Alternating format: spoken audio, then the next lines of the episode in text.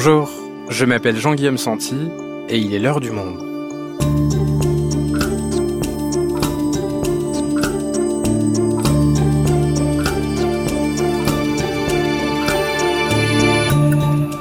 Aujourd'hui, vous avez sûrement entendu une de ses chansons passées à la radio. Son dernier album, sorti le 18 mars, intitulé Motomami, a été salué par la critique et le public. Il s'agit de Rosalia. Depuis plusieurs années, la chanteuse espagnole, âgée de 29 ans, est devenue incontournable dans le monde de la musique et tout ce qu'elle fait est scruté de très près. Alors comment cette artiste, qui s'était rêvée chanteuse de flamenco, a-t-elle réussi à s'immiscer dans le podium de la pop mondiale? Que nous apprend son succès sur le virage hispanique qu'a pris l'industrie musicale ces dernières années? On en parle avec Aurélien Autonné, reporter pour le service Culture du Monde. Il a rencontré la chanteuse pour la sortie de son dernier album, il nous raconte. Rosalia, la chanteuse espagnole qui bouscule la pop, un épisode produit par Esther Michon, réalisation Alexandre Ferreira.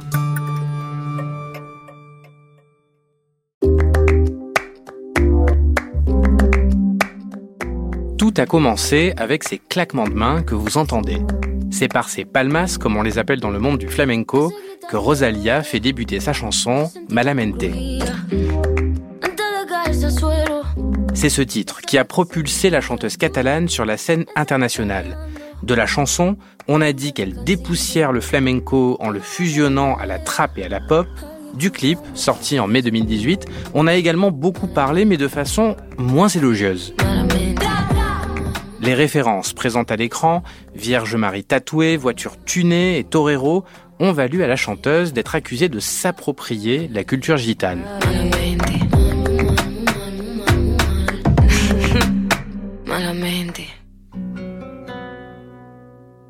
Quatre ans plus tard, alors qu'elle connaît toujours le succès malgré les critiques, Rosalia est-elle lassée d'être toujours ramenée au genre musical qui l'a fait connaître?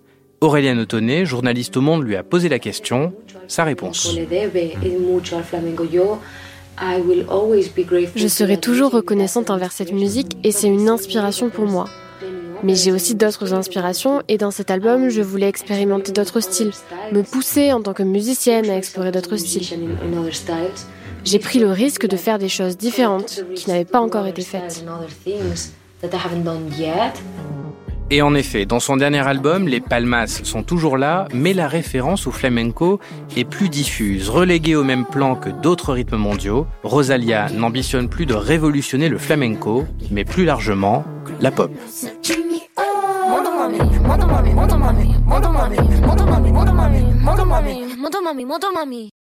Aureliano, tu as rencontré euh, Rosalia. Alors, je vais très mal le prononcer euh, à la française parce que j'ai un très mauvais accent espagnol, tu m'excuseras.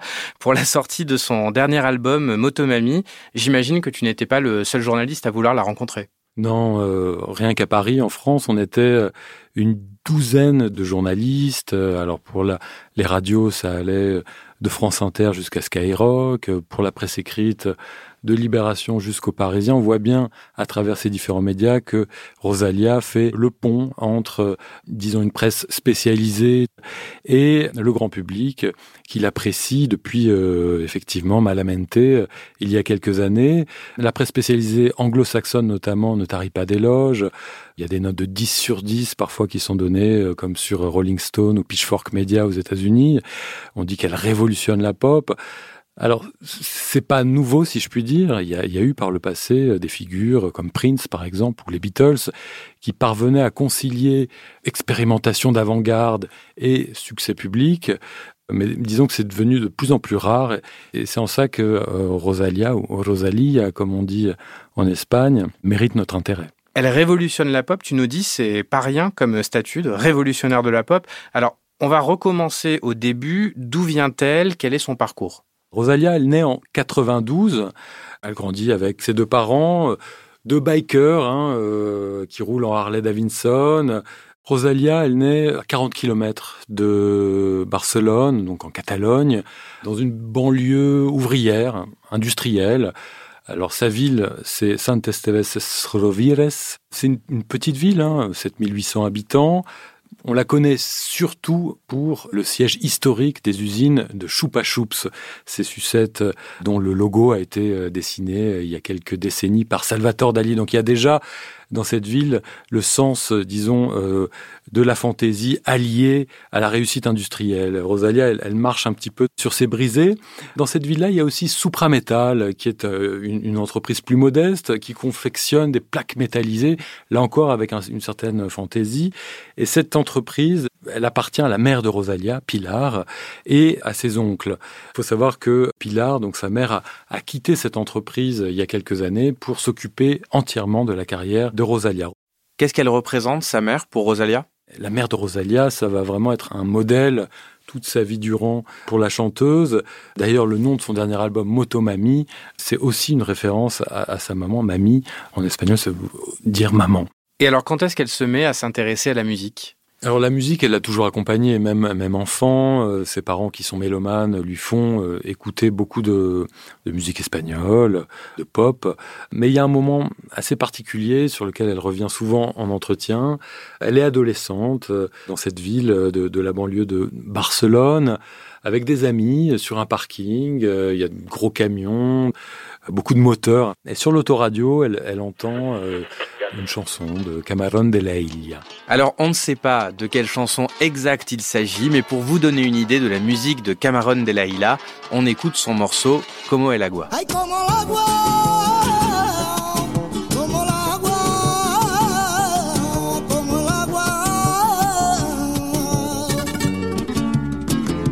C'est l'une des plus grandes voix du flamenco et pour euh, Rosalia, c'est plus qu'une découverte, c'est vraiment un choc esthétique, culturel. Sa vie bascule. Elle demande à ses parents de étudier la musique, dans un premier temps dans sa ville, et très vite elle va déménager pour étudier ce genre musical. Elle va rester sept ans dans cette école auprès d'un maître. Elle s'immerge de toute la culture flamenca, parce que c'est non seulement un chant, une musique, mais aussi une danse, toute une histoire qu'elle étudie vraiment euh, dans le détail. Pourtant, j'imagine que le flamenco, c'était pas hyper à la mode chez les adolescents de cette époque. Est-ce que tu peux nous, nous rappeler euh, ce que c'est, comment ça a évolué comme genre? Alors, effectivement, c'est un genre euh, qu'on pourrait qualifier presque de traditionnel, dans le sens où il est très ancien, qui serait né voilà, en Andalousie à la fin du XVIIIe siècle, en tout cas dans le sud de l'Espagne. C'est le résultat d'une forme de syncrétisme entre plusieurs cultures, celle des gitans notamment, mais avec des influences africaines, juives, certains disent persanes. Bref, c'est un, un grand mélange et qui effectivement concerne dans un premier temps les couches sociales les plus défavorisées. Et c'est en cela que la position de Rosalia est étonnante. Elle ne vient pas du sud de l'Espagne, son environnement, elle, c'est la Catalogne, une des régions les plus riches, plutôt au nord de la péninsule ibérique. Elle est d'un milieu plutôt favorisé, hein. on a dit que ses, ses, parents étaient entrepreneurs, en tout cas sa mère, et elle a peu, d'un point de vue presque sanguin, elle, elle a peu d'attache avec ce sud andalou, lointainement par son père, et encore, c'est assez marginal.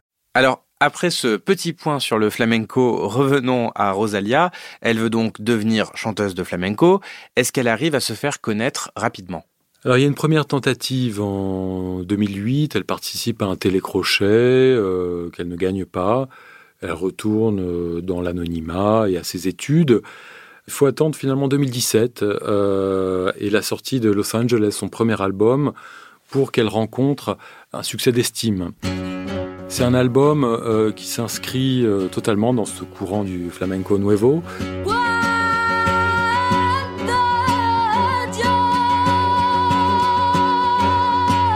Dans la mesure où elle reprend des, standards traditionnels, mais avec une production assez moderne. Elle fait appel à un réalisateur qui s'appelle Raoul Refri, qui vient plutôt du rock indépendant, du rock expérimental, presque du punk.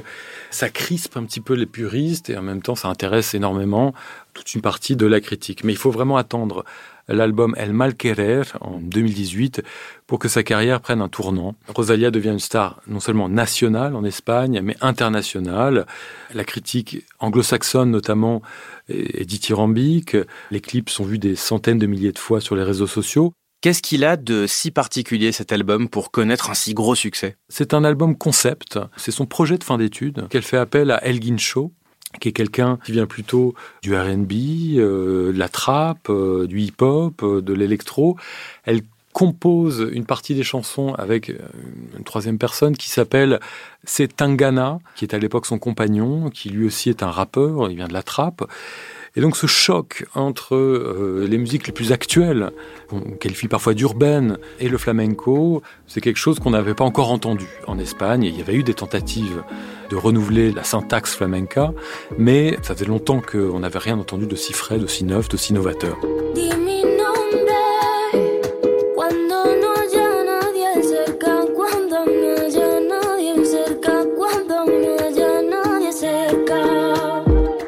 Et c'est un carton pour elle, cet album, El Malquerer Oui, elle remporte deux Grammy Awards dans la catégorie euh, latine. Elle va publier une douzaine de singles. Certains euh, sont des, hits planétaires. Il y a notamment euh, Con Altura, 2 milliards de vues sur YouTube. Elle est signée chez Sony aux États-Unis, donc une major de l'industrie du disque. C'est très rare pour une artiste espagnole d'acquérir euh, une telle renommée tout en chantant en espagnol. Aureliano, ce que tu dis, c'est que réussir à l'international en chantant uniquement en espagnol, aucune chanteuse ne l'a fait avant qu'elle. Pourquoi? Parce qu'il fallait chanter en, anglais pour euh, être connue au niveau mondial? Alors il y a eu des exceptions. Euh, on se souvient de la Macarena, Ricky Martin. Il y a eu des succès internationaux en espagnol dans l'histoire des musiques populaires. Mais souvenez-vous, Jennifer Lopez, Christina Aguilera, Shakira, même Selena Gomez, toutes ces chanteuses, pour percer au-delà des sphères latines, c'était l'anglais. Rosalia, elle, non, c'est l'inverse. Elle va chanter d'abord en espagnol et elle va même, dans ses featuring, dans ses duos avec des, des stars anglo-saxonnes comme The Weeknd ou euh, Billie Eilish, elle va leur demander, d'une certaine manière, elle va les inviter à chanter en espagnol. Donc il y a un complet renversement des normes.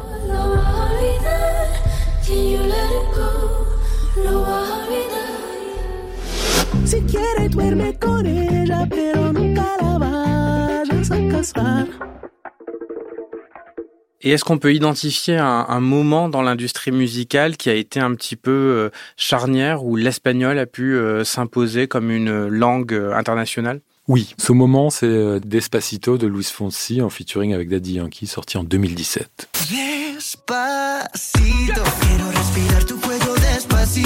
C'est un tube planétaire, l'une des chansons les plus écoutées de l'histoire de la pop musique en espagnol, et c'est euh, produit par des portoricains. C'est vraiment l'emblème d'un genre musical qui s'appelle le reggaeton, qui est né à Porto Rico et qui va devenir un genre dominant dans l'industrie du disque. Toutes les stars internationales, qu'elles soient latino ou pas, vont se l'approprier. Il y a quelqu'un qui aide beaucoup à ce que ce genre triomphe, c'est Justin Bieber qui fait un remix de Despacito. Alors c'est un genre qui marche déjà avant, mais il y a un avant et un après. Et à partir de là, il devient beaucoup plus facile pour euh, un artiste euh, chantant en espagnol de ne pas renoncer à sa langue. Alors Aureliano, au-delà du fait que Rosalia surfe sur le virage hispanique dont on parlait, qui a pris la musique ces dernières années, pourquoi est-ce que sa musique est autant appréciée? Tu le disais au début de cet épisode, elle allie quelque part le mainstream et l'expérimental. Oui, Rosalia, c'est vraiment une artiste duale. Si on écoute Motomami, donc son, troisième album, on voit qu'elle peut collaborer avec des producteurs issus des musiques électroniques vraiment de pointe, à l'avant-garde.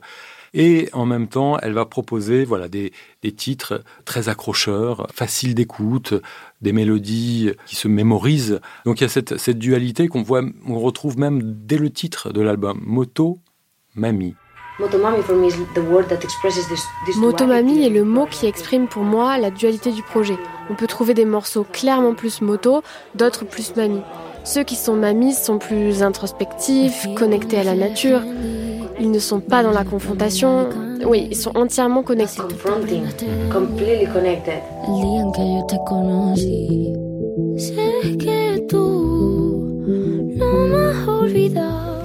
Ils sont fragiles, vulnérables.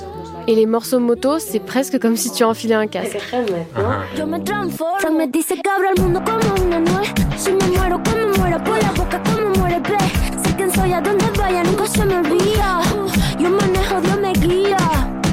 Et dans ses paroles, qu'est-ce qu'elle euh, raconte, Rosalia? Quels sont ses thèmes de prédilection? Elle parle beaucoup de féminité. Le fait de se mettre en scène en bikeuse, en motarde, c'est pas rien. Elle veut renverser un peu les stéréotypes de genre, montrer l'image d'une femme forte, puissante, à moto, qui est maîtresse de sa vie, de sa destinée.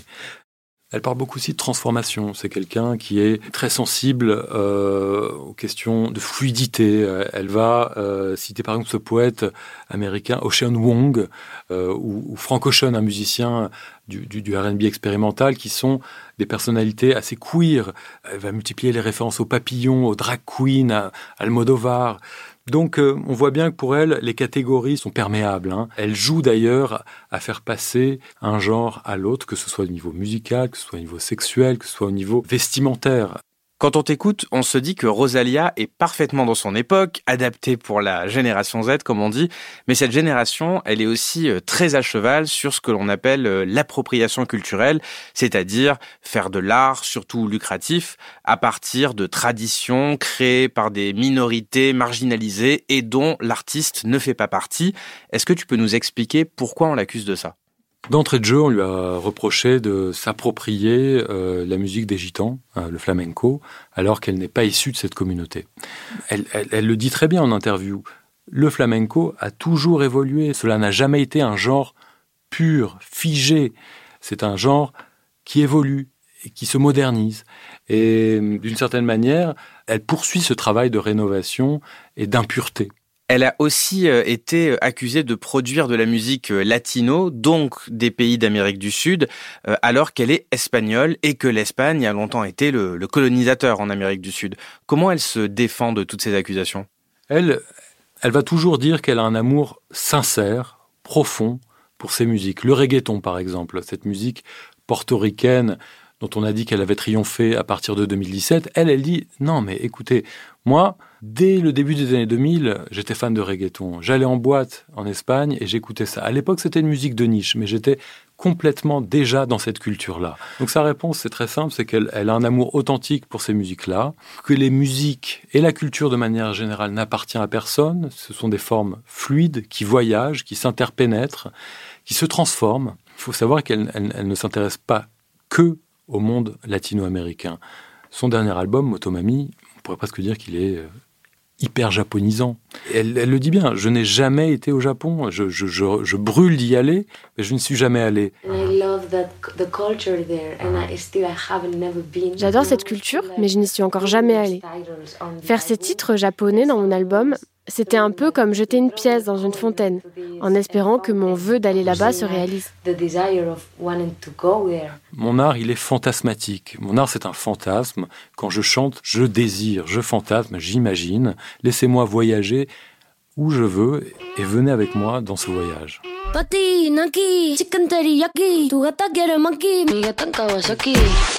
Donc elle s'est arrivée au moment où l'industrie mise sur l'espagnol, elle sait faire des hits à la fois expérimentaux mais aussi euh, très mainstream.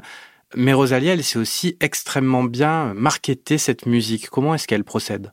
Elle a compris que l'époque exige musiciens qu'ils sachent que la musique aujourd'hui, elle s'écoute évidemment, mais elle se regarde. Et pour euh, mettre en image ces sons, ces sonorités, elle fait appel à une société de production qui s'appelle Canada, mais qui est espagnole.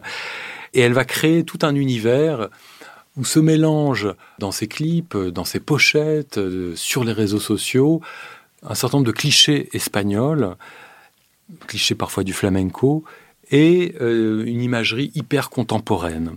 Je m'explique, on voit des taureaux, des matadors, on voit euh, des camions, des voitures tunées, du feu, et en même temps on la voit euh, au volant de, sa moto sur un pont à Kiev avec une chorégraphie à la Beyoncé. C'est quelqu'un qui fait appel très vite à la chorégraphe Charm Ladonna, qui est la chorégraphe de Dua Lipa. Sa boîte de production Canada ça va tellement bien marcher, les clips qu'ils font ensemble avec Rosalia, que ça va devenir l'une des boîtes aujourd'hui qui mettent en image toute la Californie, toute l'industrie musicale. Et ça, c'est grâce à Rosalia, parce que Rosalia a joué un rôle de tremplin pour cette euh, société de production. Elle a tout de suite senti voilà l'aspect déterminant de l'image, dans tous les sens du terme.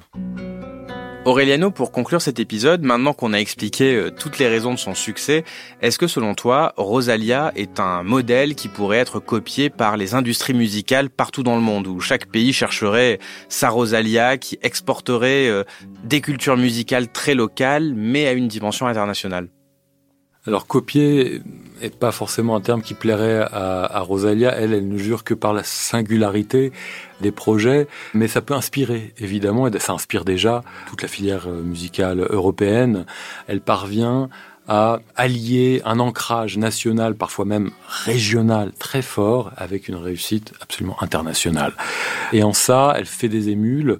Moi, pour avoir travaillé par exemple sur euh, l'artiste italien Mahmoud, d'origine égyptienne et sarde, mais ayant grandi à Milan, eh bien, lui, euh, son grand modèle, euh, c'était Rosalia.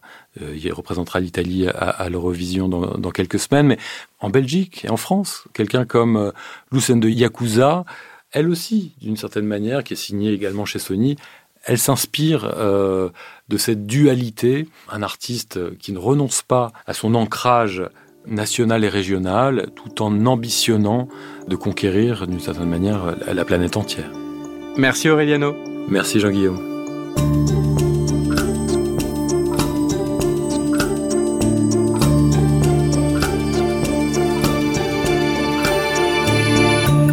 Si vous souhaitez en savoir plus sur Rosalia, vous pouvez aller consulter le portrait écrit par Aureliano en allant vous abonner sur notre site lemonde.fr. Et si vous aimez la musique, vous pouvez également écouter les portraits en podcast de Dualipa ou encore Burna Boy que nous avons fait à l'heure du monde.